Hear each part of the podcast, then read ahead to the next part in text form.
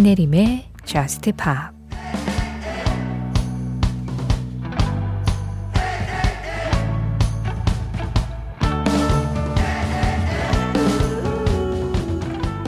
알아. 네가 두려움에 질식할 정도라는 걸. 하지만 계속 말해왔잖아. 내가 여기 있다고. 매일 밤 내가 너의 곁을 지켜줄 거라고.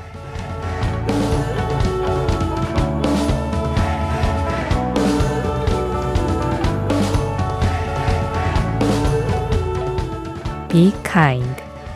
마시멜로우와 할시의 노래로 신혜림의 Just Pop 시작합니다. 신혜림의 Just Pop 시작했습니다. 오늘은 마시멜로우와 할스의 Be Kind 그리고 The Whitest Boy Alive의 Above You 이 두 곡으로 문을 열었어요. 지금 들으신 A Whitest Boy Alive Kings of Convenience의 멤버인 얼랜드 오이어의 프로젝트 밴드죠. CHE78님이 이 노래 Above You 듣고 싶다고 신청해 주셨고요. 앞선 할스의 음악은 그냥 제가 좋아서 골랐어요. 첫 곡으로 좀 자주 들려드렸던 음악이기도 한데, 아, 제가 오늘은 이 부분의 가사를 전해드렸습니다. 계속 말해왔잖아. 내가 여기 있다고. 매일 밤 내가 너의 곁을 지켜줄 거라고. 그냥 뭐, 네, 가사도 좋고, Just Pop하고도 잘 어울리고, 그래서 골라본 음악이었어요. 9843번님, 안녕하세요. 자영업을 해서 이 시간에 퇴근을 해 종종 듣는 청취자입니다. 예전에 Just Pop에서 Glee 노래가 나와서 그 뒤로 자주 듣고 있는데 오늘 처음으로 신청을 해봐요. Glee Cast의 Loser Like Me 신청합니다 하셨어요. 아, Glee OST에서 노래를 한 곡, 예, 전해드린 적 있죠. 이 글리가 2010년대에 미국에서 방영된 뮤지컬 드라마였는데, 어, 굉장히 인기가 많아서 그때 글리 OST 버전으로 신청이 들어오는, 신청곡이 들어오는 경우가 많았어요. 저도, 예, 마지막 편까지 다 봤어요. 화제이기도 했고, 어떤 노래를 미국에서는 주로 리메이크를 해서 이렇게 방송에서 보여주는지도 좀 궁금하기도 했고, 그래서 다 봤는데, 그때도 한번 말씀드렸던 것 같아요. 시즌 1까지는 매우 재밌습니다. 미국 드라마들 중에서 이 시즌이 계속 거듭될수록 점점 그 드라마의 퀄리티는 떨어지는 그런 예, 경우가 있잖아요. 글리도 조금 그래서 아쉽긴 했는데, 뭐 그래도 예, 초창기 시즌은 상당히 괜찮았고 특히 1시즌 1편은 매우 그 완성도가 높았던 그런 작품이었던 걸로 기억을 해요. 그런데 이 글리에서 대부분 사람들이 잘 알고 있는 팝 음악을 리메이크를 해서 거기 이제 배우들이 노래를 불렀었는데 몇몇 오리지널 song들이 있었습니다. 글리가 점점 인기가 많아지면서 예, 오리지널 song들도 몇 곡이 나왔는데요. 신청해주신 Loser Like Me도 역시 글리 cast 오리지널 버전으로 들으실 수 있는 음악이에요. 9843번님 신청곡입니다. 글리, Loser Like Me. 지금 들으신 음악 Dexys Midnight Runners였습니다. Come on, Eileen. 최원일님 신청곡이었어요. 어, 영화 This is England 그리고 Wallflower 이 영화들에서 사용이 됐었던 음악이기도 합니다. 신혜림의 Just Pop 참여하는 방법 안내해 드릴게요. 아, 그러고 보니까 새로운 한 주가 또 시작됐네요. 이번 주에도, 오늘도, 언제나 여러분들 참여 기다리고 있습니다. 문자는 샵 8000번으로 보내주시면 돼요. 짧은 문자에 50원, 긴 문자 사진에는 100원의 정보 이용료 들어가요. 스마트 라디오 미니로 들으실 때 미니 메시지 이용하시는 건 무료고요. 신혜림의 Just Pop 홈페이지 사연과 신청곡 게시판도 항상 열려 있습니다. 제가 안내드리는 곳들은 제가 전부 다 새로운 글이 업데이트 될 때마다 확인을 하고 있고요. 그리고 여기도 빼놓을 수 없죠. 인별그램 MBC Just Pop으로 찾아오시면 Just Pop 공식 SNS 있어요. 그날그날 올라오는 방송 내용 관련 feed에 댓글로 간단하게 참여해 주시는 것도 항상 가능합니다. 이유진님, 안녕하세요. 잠이 쉽게 들지 못하는 새벽에 외로움을 달래주는 친구, Just Pop에게 오래전 MBC FM 시보로 쓰였던 The San Sebastian Strings의 1967년 연주곡이자 로드 맥큐언의 목소리가 매력적인 곡인 My Friend the Sea를 신청해 봅니다. 라고 이 많은 정보를 한 문장에 다 적어주셨어요. 와.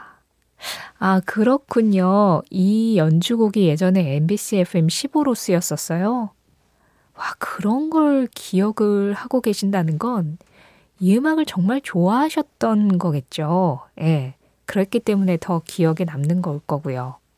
말 그대로 이유진님의 추천곡이자 어쩌면 어떤 분들은 진짜 MBC FM을 오랫동안 들으셨던 분들은 이 음악이 흐르자마자 아, 이 노래! 라고 하시면서 뭔가 과거의 기억이 확 소환이 되시기도 할 것 같아요. 솔직히 말씀드리면 저는 기억나지 않습니다. 진짜 오래전인가 봐요. 네. 저는 잘 기억나진 않는데, 어, 그냥 음악 자체도 뭔가 이 향수를 자극하는 사람들에게 몽글몽글한 감정을 끌어오르게 하는 그런 음악이기도 합니다. 이유진님의 아주 알찬 정보와 추천으로 함께 들을게요. 샌 세바스찬 스트링스 My Friend The Sea.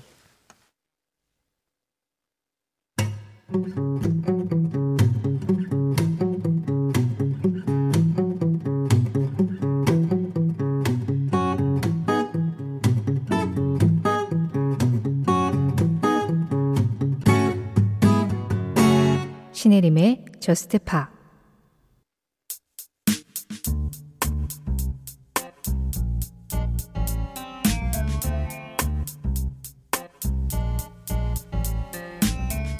월요일의 미션 위트니 휴스턴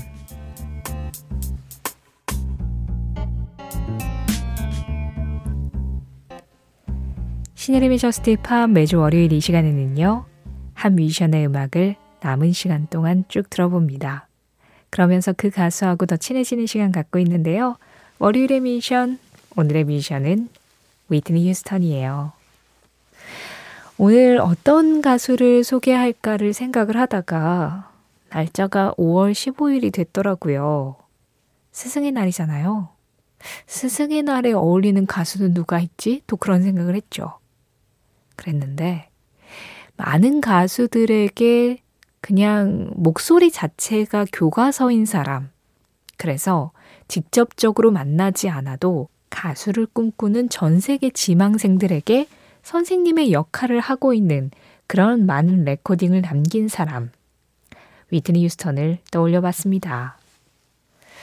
어, 특히나 그 이제 보컬리스트들에게는 위트니 휴스턴에게 영향을 받았다. 위트니 휴스턴처럼 노래하고 싶다.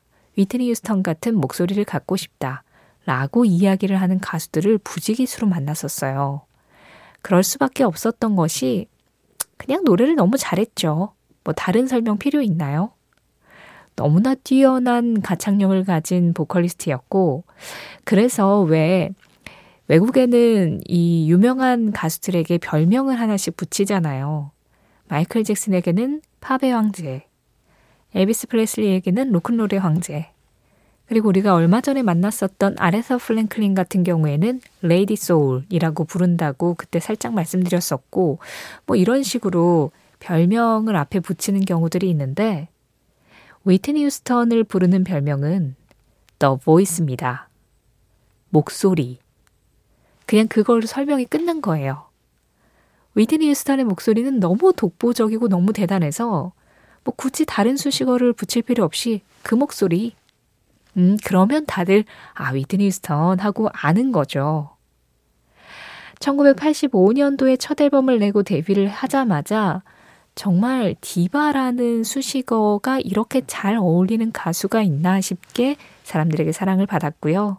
그 이후에 등장하는 많은 보컬리스트들이 제2의 휘트니 휴스턴을 꿈꾸면서 등장을 했습니다. 실제로 머라이어 캐리 같은 경우에도 처음 이제 등장을 했을 때는 제2의 휘트니 휴스턴이라는 수식어를 달 수밖에 없었죠. 신인이었으니까. 그 이후로는 뭐 그냥 라이벌로서 예, 나름대로의 경쟁 구도를 가지면서 디바의 시대를 이끌기는 했습니다만 어쨌든 그만큼 노래하는 사람들에게는 교본이자 선생님이자 또 신경 쓸 수밖에 없는 그런 더 보이스였다는 거. 그래서 뭐 더 긴 설명이 필요한가요? 위트니 휴스턴의 그 목소리를 들어보죠. 일단 1985년에 위트니 휴스턴이 처음으로 빌보드 싱글 차트 1위에 올린 곡입니다. Saving All My Love for You. 위트니 휴스턴의 노래 세 곡 이어서 들었습니다. Saving All My Love for You에 이어서 들으신 음악 Greatest Love of All이었고요. 이어서 보디가드 OST I Will Always Love였어요. 어, Greatest Love of All은 원래 조지 벤슨의 원곡이었고 I Will Always Love는 돌리 파튼의 원곡이었죠. 하지만 리메이크마저 그냥 위트니 휴스턴을 위해서 만들어진 음악처럼 소화해버린 The Voice 위트니 휴스턴이었습니다. 어, 조지 벤슨 버전의 Greatest Love of All은 윤준영 님이 신청을 해주셨는데요. 위트니 휴스턴 버전으로 대신해도 될까요? 아, 사실 I Will Always Love You를 비롯해서 그 영화 보디가드 OST에서 진짜 좋은 음악들이 쏟아졌었죠.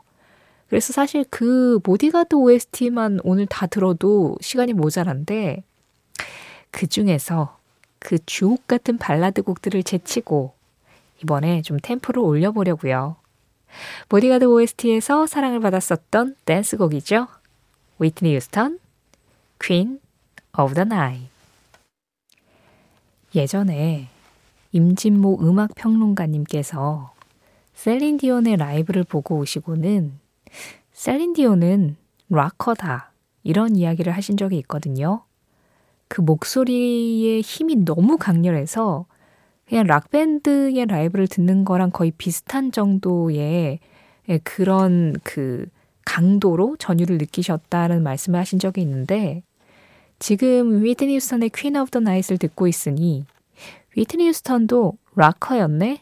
이런 생각을 좀 하게 됐어요. 목소리 하나만으로 기타, 드럼, 베이스의 역할을 그냥 다 해버리는 네, 휘트니 휴스턴 Queen of the Night이었습니다. 휘트니 휴스턴은 또 우리하고도 좀 예, 인연이 있죠.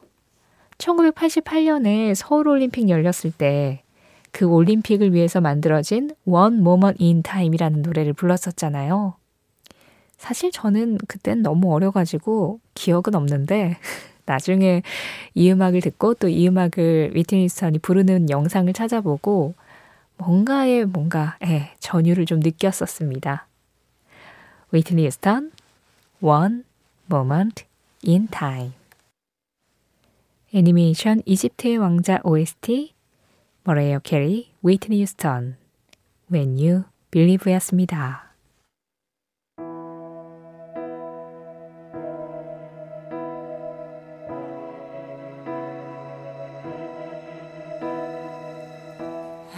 Just Pop 오늘 월요일의 미션은 휘트니 휴스턴과 함께 했습니다. 너무나 명곡들이 많아서 정말 다 소화할 수 없는 그런 가수네요.